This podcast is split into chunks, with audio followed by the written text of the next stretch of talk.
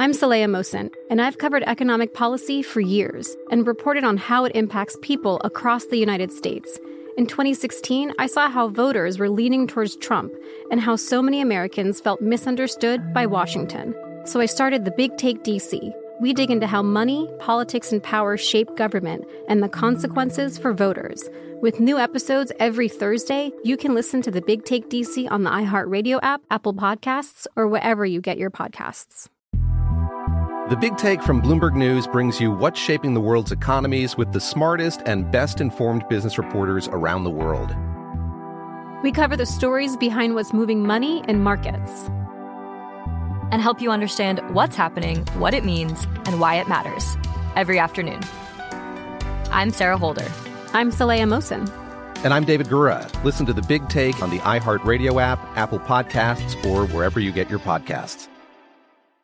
From LinkedIn News, I'm Leah Smart, host of Everyday Better, an award winning weekly podcast dedicated to personal development. Whether you're looking for ways to shift your mindset or seeking more fulfillment in your life, we've got you covered. Join me as we dive into captivating stories and research backed ideas that have empowered me and others to lead lives with more clarity and intention. Everyday Better, making growth an everyday practice. Listen to Everyday Better on the iHeartRadio app, Apple Podcasts, or wherever you get your podcasts. From LinkedIn News, I'm Jessi Hempel, host of the Hello Monday podcast. In my 20s, I knew what career success looked like.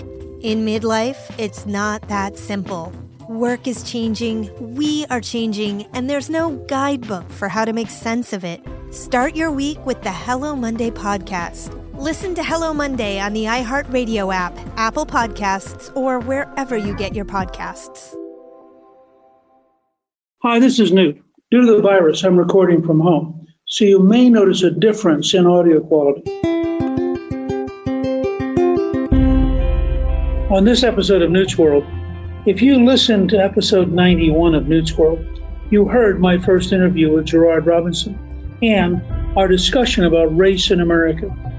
Since that episode aired, we've received a lot of responses from listeners who wanted to hear more about race in America and where do we go from here? So I invited Gerard Robinson to join me again for another candid conversation. He is a longtime friend and someone I admire. I'm pleased to welcome back my guest, Gerard Robinson, the Vice President for Education at the Advanced Studies in Culture Foundation in Charlottesville, Virginia. He previously served as Commissioner of Education for the state of Florida and as Secretary of Education for the Commonwealth of Virginia.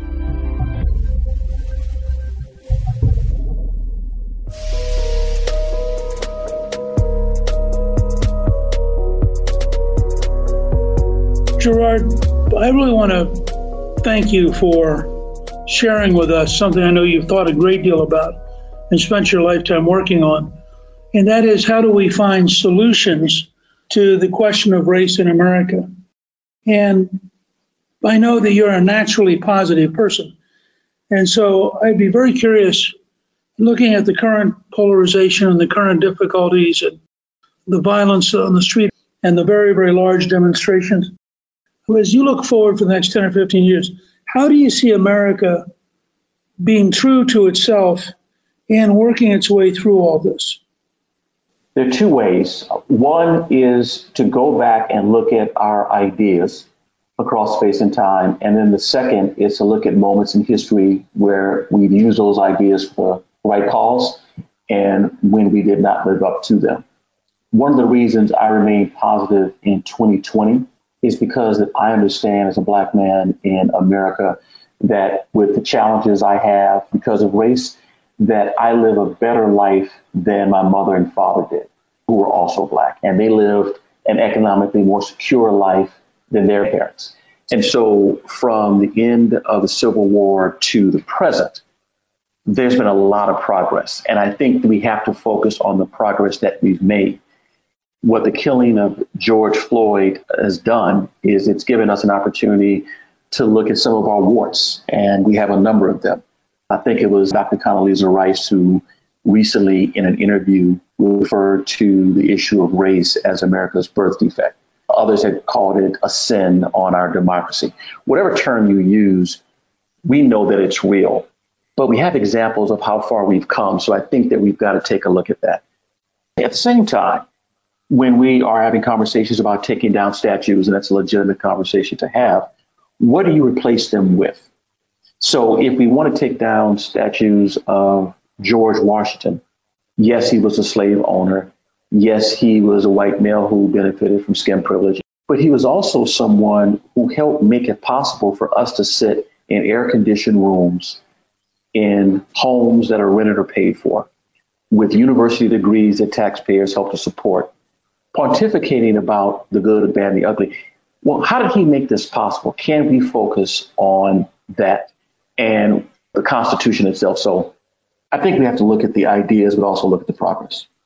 To what extent is there a split, if you will, between those who believe that if we continue to make progress in the broad sense of economically, et cetera, that ultimately, as life gets better, racial tensions will naturally decline. And those who believe that unless you focus directly and explicitly on racial tensions, that it doesn't matter how much progress you're making on jobs or prosperity. Is that an appropriate dichotomy? And if it is, where do you come down in it? It's a useful dichotomy. I don't know if it's appropriate because I don't buy into the idea that racial tensions will ever go away. I think there's just certain built in dynamics that we play out in what I call skin is my kin philosophy, where we're going to make allegiance with, with people who have the same phenotype than not. So that's just one point. But what I do believe is that you're going to find maybe not less tension, but you can shift that tension towards something that's more productive by focusing on exactly what we have in common. Now, you think about the moment we're at. There are families who are concerned about the safety of their children, black and white, Hispanic, Native American, other. Let's focus on the issue of safety. We all want to make sure our kids have a great education. Let's focus on that. We want to make sure people aren't brutalized. And there are more people who are white who've been shot and killed by police from 2015 to the present than black. So I would like to find areas where we find common interest not for the sake of minimizing racial tension. I think that's going to be around for a whole different set of reasons, independent of jobs, education, or even religion. Do you expect it to be, no matter how successful we are at integrating economically, that there will remain a residual degree to which we have not integrated racially? I would say you don't even have to look for that racially, look for that within the white race itself. So in the US, look at the number of whites who have been involved in generational poverty. The grandparents, grandparents, grandparents, just generational poverty across the line, and they're white. If we take a look at the Europeans who traveled to the United States from Southern and Eastern Europe, their arrival on the Atlantic shore of the US was tough. The Italians were often called the N words of the white race. You had signs that talked about Irish were not allowed. So even within the white race, excluding people of color, there hasn't been equity. You still have very interesting dynamics. Race makes it easy to compare black and white because you don't have to talk about class. But once you take the black dynamic out of it and you're looking at an intra white dynamic, now you're talking about class. And as much as we want to believe we're a classless society, we've never been a classless society. So the tensions that you see even amongst whites within the Democratic Party and Republican Party are tensions that have been there for a long time and they existed before the idea of bringing in race. So I think some of this is just a part of who we are in terms of tension and ideas. To what extent are Asian Americans, Latinos, and African Americans really can't be lumped together as people of color because their experiences and their cultures are so dramatically different? You know, that's correct. I use the term black. Some use African American, and that's fine. 10% of the people we call black in the United States are, in fact, immigrants. A number of them from West Africa, from Haiti, from the Caribbean, and from South America. When we talk about Asians, we lump Asians in one big group. Often when we say Asian, we don't think about Indian, and they technically are Asian. And even when we talk about the model minority, maybe it's Chinese and Japanese. What about Vietnamese? What about Hmong? What about Thai? And so within every group, you've got the gradations of class, religion. Within the Hispanic community, think about it. When we say race, we think black. When we say ethnicity, we think Hispanic or non white. When we say Latino, that's more brown skinned people of Hispanic areas than not. So all of us can't be lumped into the same group. That's why we've got to find an American agenda that we can all link to as we think about moving forward. Let me break it into maybe three different zones personal, corporate, and government. At a personal level, we have a lot of people who are sincere, but they may never have had much relationship with African Americans. So they'd like to be helpful, but they don't actually have a clue how to start. What would you say to them? I would say take a look at what other whites have done for over 100 years who are in the same situation. Some of them have invested in nonprofit organizations they think advance their cause. So I think about Dr. Martin Luther King Jr., who was the first president of the Southern Christian Leadership Conference, or SCLC as it's known. You had an NAACP at the time. You also had an Urban League at the time. You had other organizations. But when people looked across the board, they said, I'm going to invest in SCLC because I like what King is saying, and he's got Christian in the word. So that's one thing people can do. Another thing they can do is to purchase books written by and about African Americans across space and time. This is 2020. A hundred years ago, we were in part of what America calls the Harlem Renaissance, a flourishing of Black literature, of Black arts, a number of those scholars had affiliations with my alma mater, Howard University, but a lot of them were also in New York and across the country. I would say, how far have we come or not in 100 years as relates to Black intellectual tradition from 1920s to today? The third thing, and one that's gone on even before 100 years, is faith based conversations across the line. King also talked about Sunday being one of the most segregated points in America because we go to different churches, yet many of us within the Christian faith, Christian being Catholic and Protestant, are worshiping the same God Savior just in different places. I think the faith based community has a tremendous opportunity to have virtually conversations between white churches and black churches, black pastors and others. So I think technology opens up a wonderful opportunity for us to reach out. If you were giving advice to a 16 to 19 year old young black male, how much would you tell them to focus on learning how to rise in the world as it is? And how much would you tell them to focus on trying to change the world as it is? I would focus on telling them to do some important things. Number one, become or remain literate. And that's more than learning how to read a book or listen to a podcast. Literacy has a lot more to do with your ability to comprehend texts and passages, to apply what you learned across different genres. And it also means to look at literacy as a way of liberating yourself emotionally, economically, spiritually. So I would say focus on that.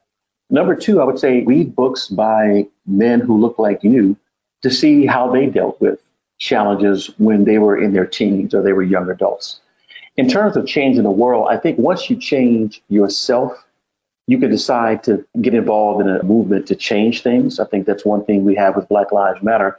But some says, well, while I may not march or invest, what I'm going to do is I'm going to teach. So I would tell them find a craft to change the world and walk that lane because there are many ways you can be involved. But I would definitely say find role models alive and dead where you can learn lessons. What are some of the books you have found most helpful and you would recommend to a younger African American to read? One of the first books I read in my teens was a book by Dr. Carter G. Woodson, second African American to earn a PhD from Harvard behind W.E.B. Du Bois. He wrote a book called The Miseducation of the Negro. And it's not a very long read, but it's a book that pretty much, coming from an intellectual, now, just think about it. When he wrote this book in the early part of the 20th century, he was one of the few Americans, independent of race, who had a PhD. And he pretty much walks you through a simple yet scientific way of looking at being Black in America, or at that time, uh, Negro in America, and what did it mean? What were the traps? What are some of the opportunities? So, that book, when I talk to Black professionals across the board, and we name books that influenced our lives, that's definitely one. Because I think even white people, Hispanic, Native Americans, and others who are finding themselves in the position of being a Negro, in this sense of wondering where do you fit in society of rapid change, they could benefit as well. I would say pick up Born to Rebel by Benjamin E. Mays. He used to be the president of Morehouse College. Here's a man who grew up in South Carolina, saw one of his parents brutalized by the Klan, later earns a PhD, becomes a college president, and helped change the world through producing a generation who worked in military, government, and others. Just seeing his life and his change and leaving South Carolina to go to Bates College in Maine, I think is an important book. This is one that people would find somewhat interesting because I am a free market guy. I would pick up the book, How Capitalism Underdeveloped Black America by Manning Marable. And I would pick up that book because while I'm a free market guy, I support our capitalist system. It's worth knowing as Black people what role capitalism has played in the United States in creating the type of environment that we have today when we're talking about, in fact, do Black Lives Matter. There are more books, but those are three that come to mind.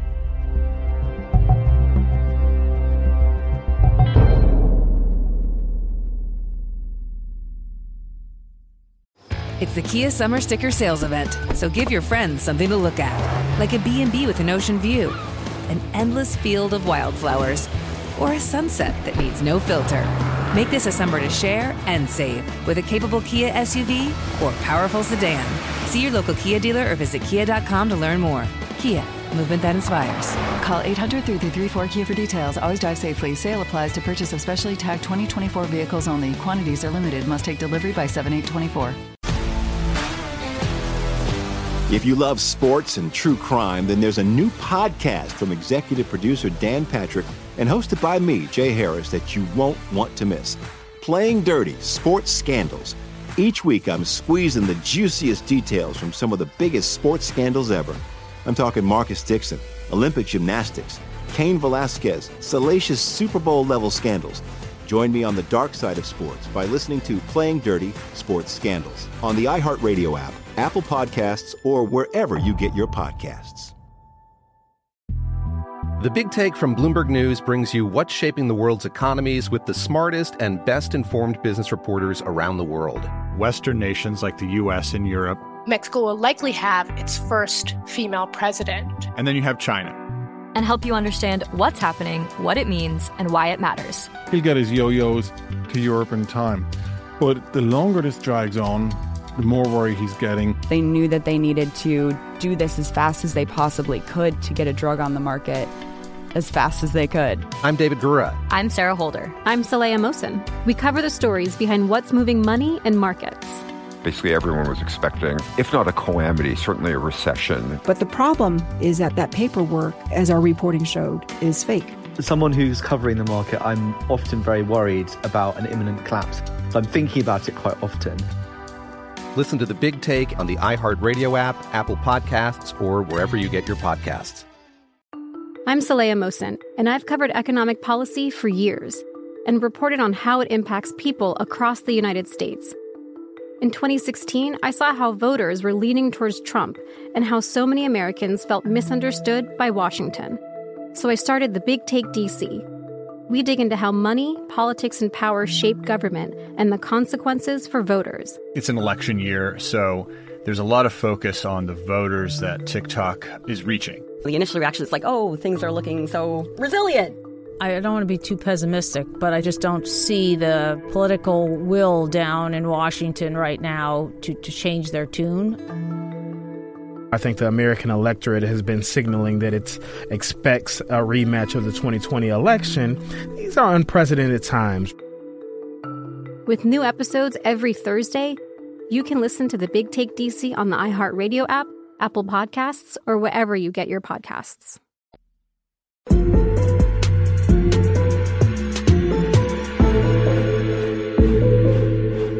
You mentioned earlier about the Harlem Renaissance, but there was a period in Memphis, in Tulsa, and I think Raleigh, where there was a very substantial black middle class. And there were places where there were hotels and there were restaurants and there were stores. Many of them were actually destroyed by things like urban renewal or literally building highways directly through them.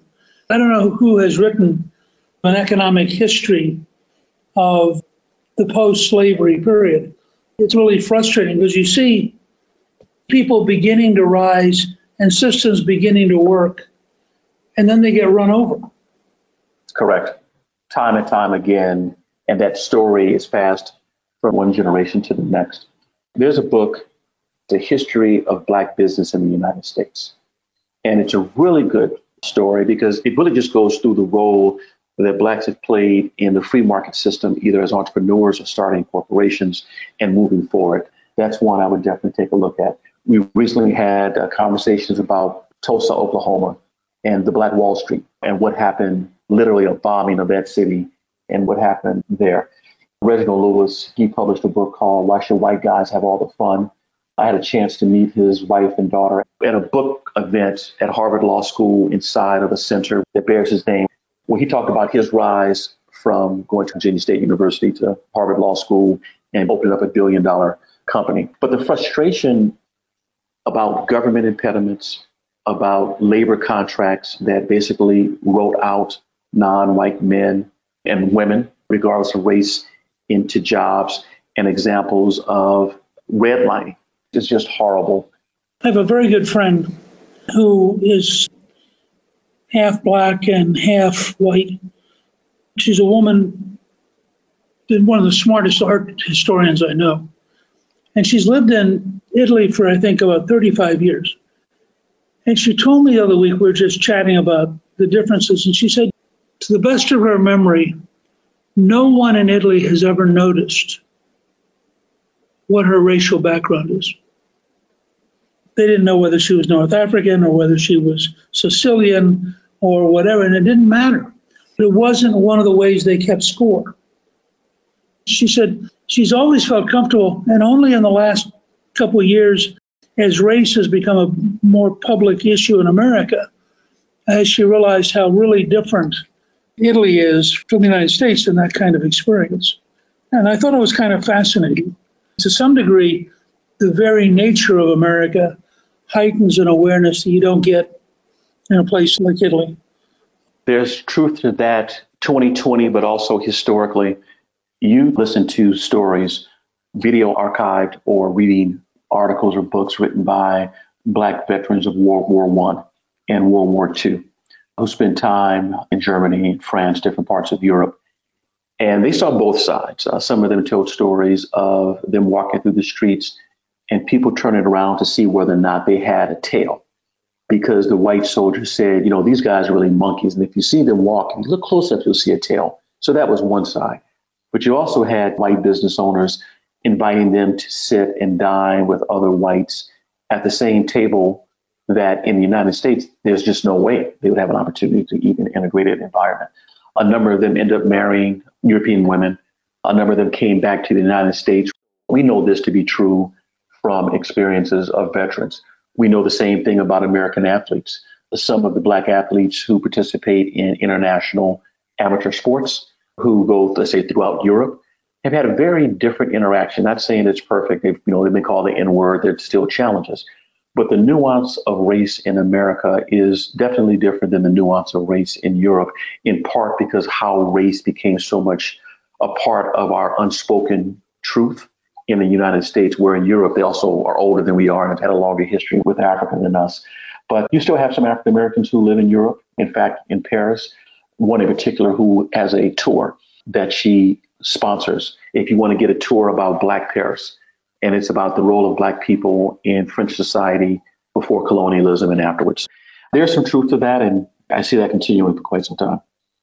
I wonder to what extent, when you think in terms of the great sweeps of history and how change occurs, it's a little hard to realize how recently legal segregation was real and enforced, often, if necessary, by killing people.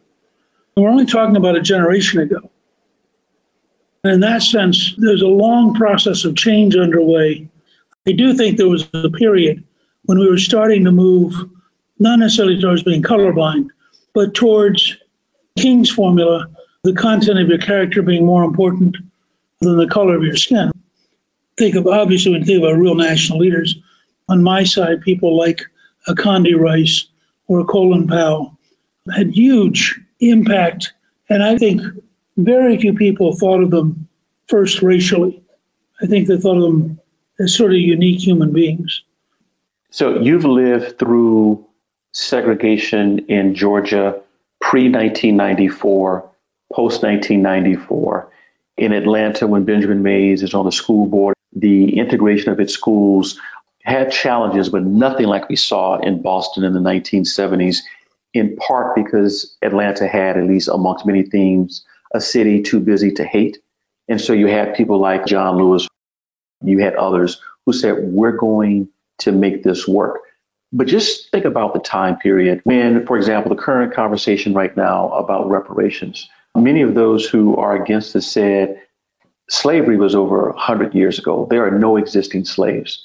The problem with linking reparations solely to slavery overlooks the fact that after slavery, you had a long history of systematic discrimination.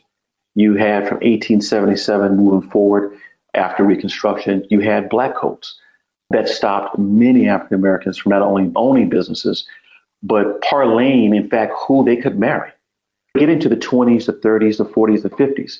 I'm currently in Charlottesville, Virginia. Just think about women not coming into UVA until the 1970s. Last school to really make a big push on that. So discrimination as we know it is bigger than slavery. You had black codes, you had Jim Crow, who in many ways had a lasting, longer impact on people free. It's not as far back as we think, including my mother. We would drive from Los Angeles to Lake Charles, Louisiana to see my relatives. And I remember her coming back to the car crying on a number of occasions. And I said, What's wrong? They said, They don't have any rooms. And I said, But the sign says vacancy. This happened for years in the 70s. It's because they weren't going to rent a room to a black person. And one time she said, Watch this. We sat in the car. Two other cars pulled up over about an hour and a half period, both white, and they both got rooms. And I went, oh, now I see. Now that was a kid, you know, I wasn't even 10 years old. That was in the 70s.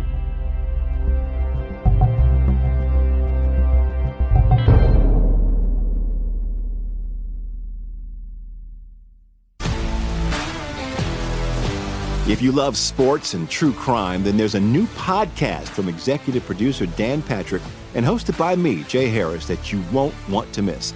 Playing Dirty Sports Scandals. Each week, I'm squeezing the juiciest details from some of the biggest sports scandals ever.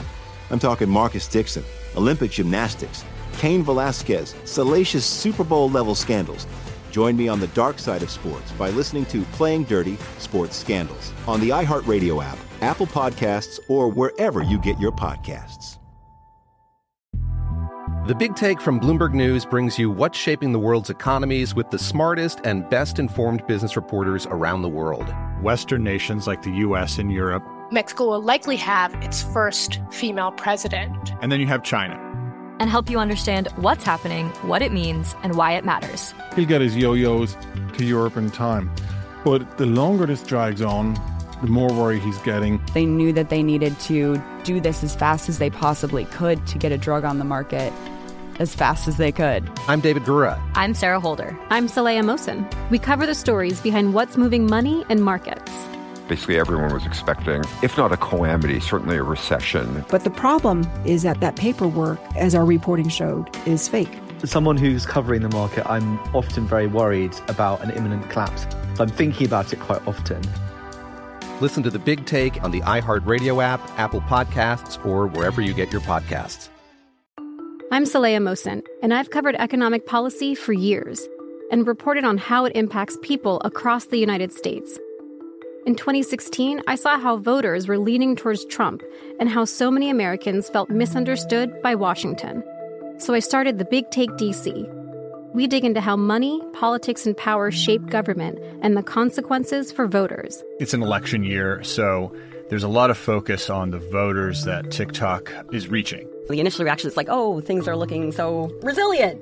I don't want to be too pessimistic, but I just don't see the political will down in Washington right now to, to change their tune. I think the American electorate has been signaling that it expects a rematch of the 2020 election. These are unprecedented times. With new episodes every Thursday, you can listen to the Big Take DC on the iHeartRadio app, Apple Podcasts, or wherever you get your podcasts. From LinkedIn News, I'm Jessi Hempel, host of the Hello Monday podcast. In my 20s, I knew what career success looked like. In midlife, it's not that simple. I've been a journalist for two decades, writing cover stories for Business Week, Fortune, and Wired. And now, every Monday, I bring you conversations with people who are thinking deeply about work and where it fits into our lives. Like Microsoft CEO Satya Nadella on growth mindsets. The learn it all does better than the know it all. Or MacArthur Genius winner Angela Duckworth on talent versus grit. Your long term effort and your long term commitment are surprisingly important. Each episode delivers pragmatic advice for right now. Listen to Hello Monday on the iHeartRadio app, Apple Podcasts, or wherever you get your podcasts.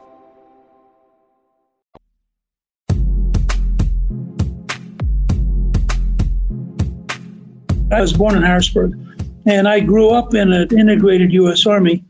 I remember first getting to Georgia in 1960, which was the first time I saw white only and colored signs for bathrooms or water fountains or whatever.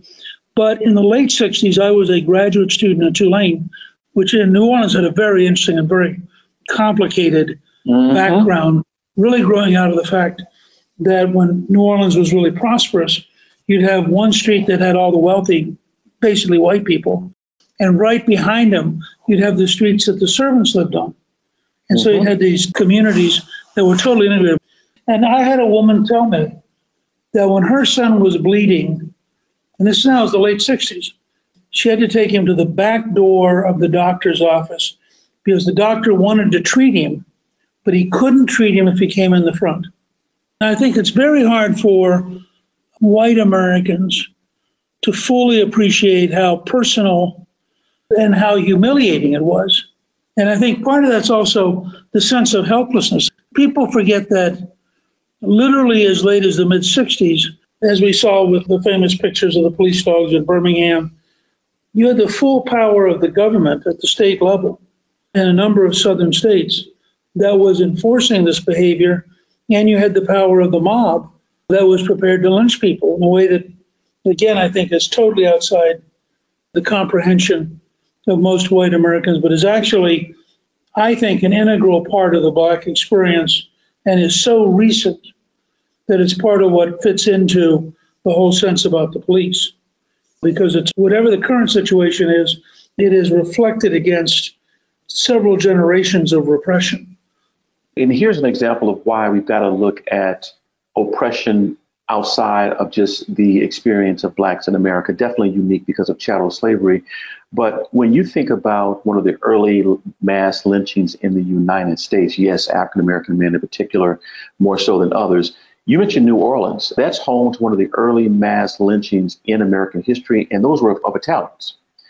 Go back and read the newspaper articles and the stories about why that happened, how you had that many people, a large mob hanging the Italians. And why the Italians? You go to New York, you go to Boston, hear the stories of people of Irish descent. Some of them even having conversations in the 80s about how they still felt themselves, yeah, more empowered, but still being treated differently. You have John F. Kennedy from a very wealthy family, very well educated. He's going to run for president as a senator. And yet his Irishness and his Catholicness within the white establishment is in question. And so I think that whites could benefit a great deal by walking through their own historical lineages and seeing the oppression and itself play out across the board.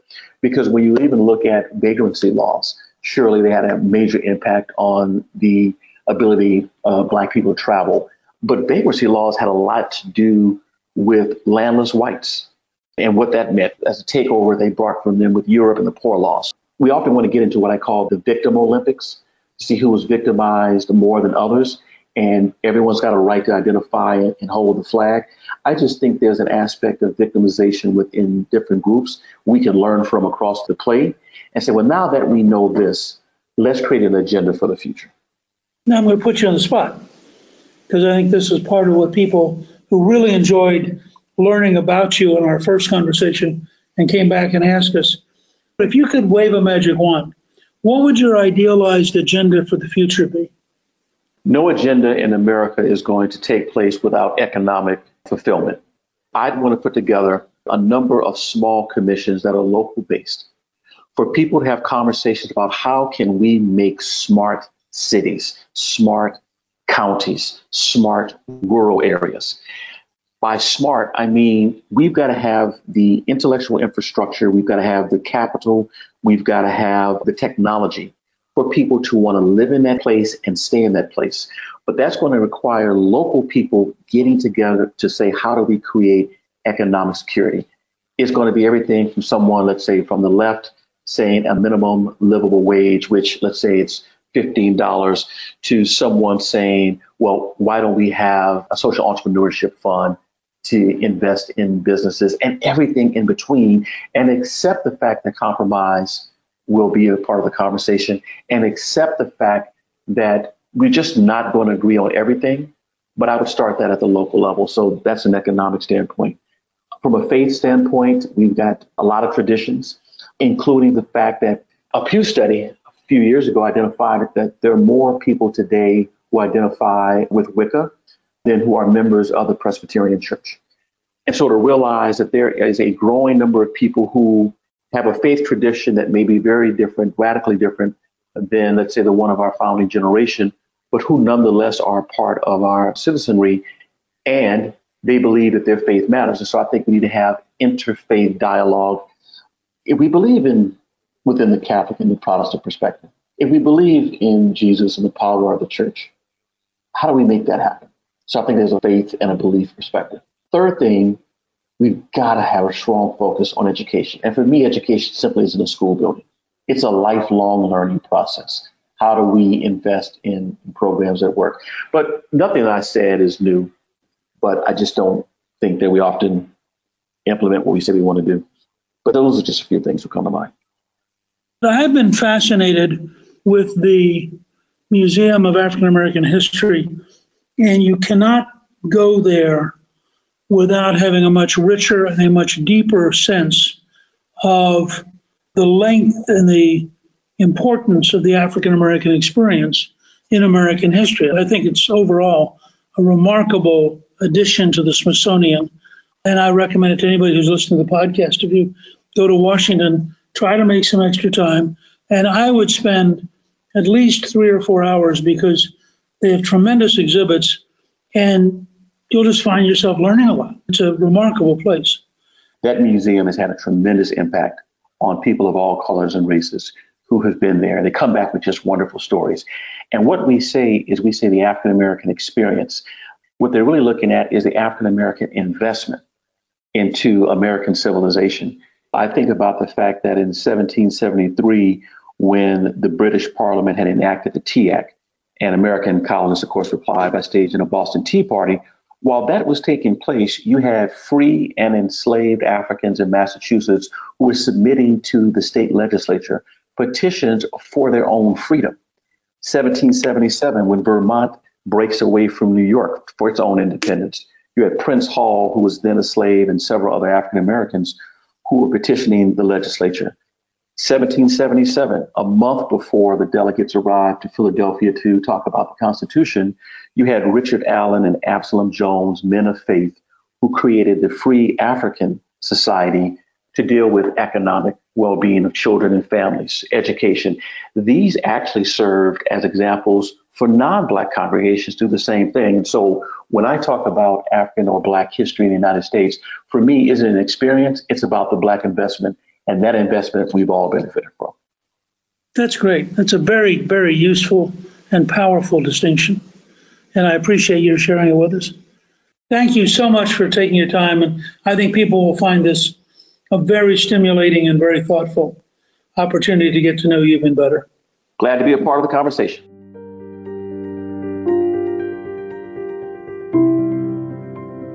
And now I'll answer your questions.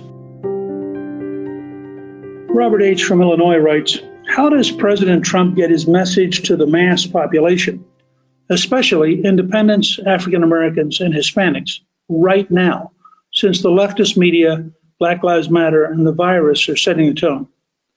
And he goes on to say, and I appreciate your saying this, thank you for the tireless work to preserve this great country. Look, I think we learned from Ronald Reagan the way you get past all of the noise on the left is steady, consistent work. Presidents have enormous reach. When the president this week held a remarkable briefing with the attorney general, with the head of Homeland Security, with a number of families who had had loved ones killed, and he outlined what he was doing and why he was doing it. That penetrated, period. And if he stays on it and follows up on it, he will get his message across. But it does require persistence. It's also a fact, a sort of amazing fact, that his total reach on social media just about evens out with all of the major news media combined. He's now been fighting them since 2015. He's gotten about 93% negative coverage in the elite media. And the result's been that he's fought him to, I think, basically to a tie because of the, sheer reach of what he's saying, and because, frankly, most of what he's doing, the average American cares about. I mean, the average American listens to Biden indirectly promising to take money away from the police. He doesn't say defund because he knows that's politically dead, but he says, oh, we'll divert money, which of course is defunding. Trump comes back and says, no, the police need our help. And by the way, here's the murder rate in New York, here's the killing rate in Chicago, etc. And as a result, about 75% of the country does not want to defund the police because they're looking every day at this murder rate and this shooting rate, thinking this is crazy. So I do think it can work. Thank you to my guest, Sherrod Robinson. You can read more about race in America and where we go from here on our show page at newtsworld.com. Newt's World is produced by Gingrich 360 and iHeartMedia. Our executive producer is Debbie Myers, and our producer is Garnsey Sloan. The artwork for the show was created by Steve Penman. Special thanks to the team at Gingrich 360. Please email me with your questions at gingrich360.com slash questions. I'll answer them in future episodes.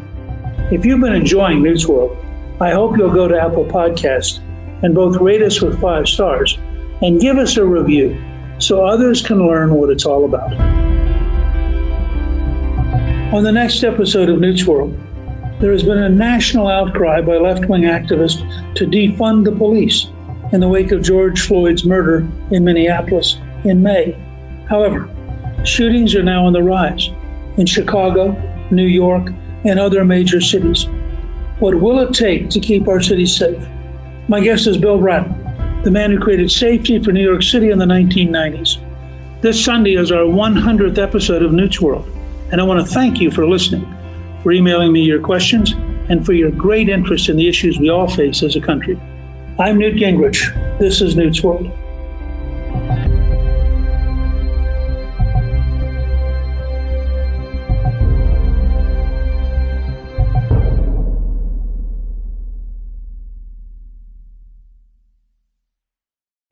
I'm Saleha Mohsin, and I've covered economic policy for years and reported on how it impacts people across the United States.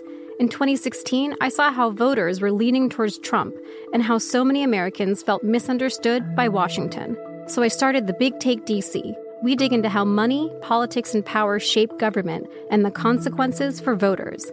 With new episodes every Thursday, you can listen to the Big Take DC on the iHeartRadio app, Apple Podcasts, or wherever you get your podcasts. The Big Take from Bloomberg News brings you what's shaping the world's economies with the smartest and best informed business reporters around the world. We cover the stories behind what's moving money and markets. And help you understand what's happening, what it means, and why it matters every afternoon. I'm Sarah Holder. I'm Saleha Mohsin. And I'm David Gura. Listen to the big take on the iHeartRadio app, Apple Podcasts, or wherever you get your podcasts. From LinkedIn News, I'm Jessi Hempel, host of the Hello Monday podcast. In my 20s, I knew what career success looked like. In midlife, it's not that simple. Work is changing, we are changing, and there's no guidebook for how to make sense of it. Start your week with the Hello Monday podcast. Listen to Hello Monday on the iHeartRadio app, Apple Podcasts, or wherever you get your podcasts. From LinkedIn News, I'm Leah Smart, host of Everyday Better, an award winning weekly podcast dedicated to personal development. Whether you're looking for ways to shift your mindset or seeking more fulfillment in your life, we've got you covered. Join me as we dive into captivating stories and research backed ideas that have empowered me and others to lead lives with more clarity and intention. Everyday Better, making growth an everyday practice. Listen to Everyday Better on the iHeartRadio app, Apple Podcasts, or wherever you get your podcasts.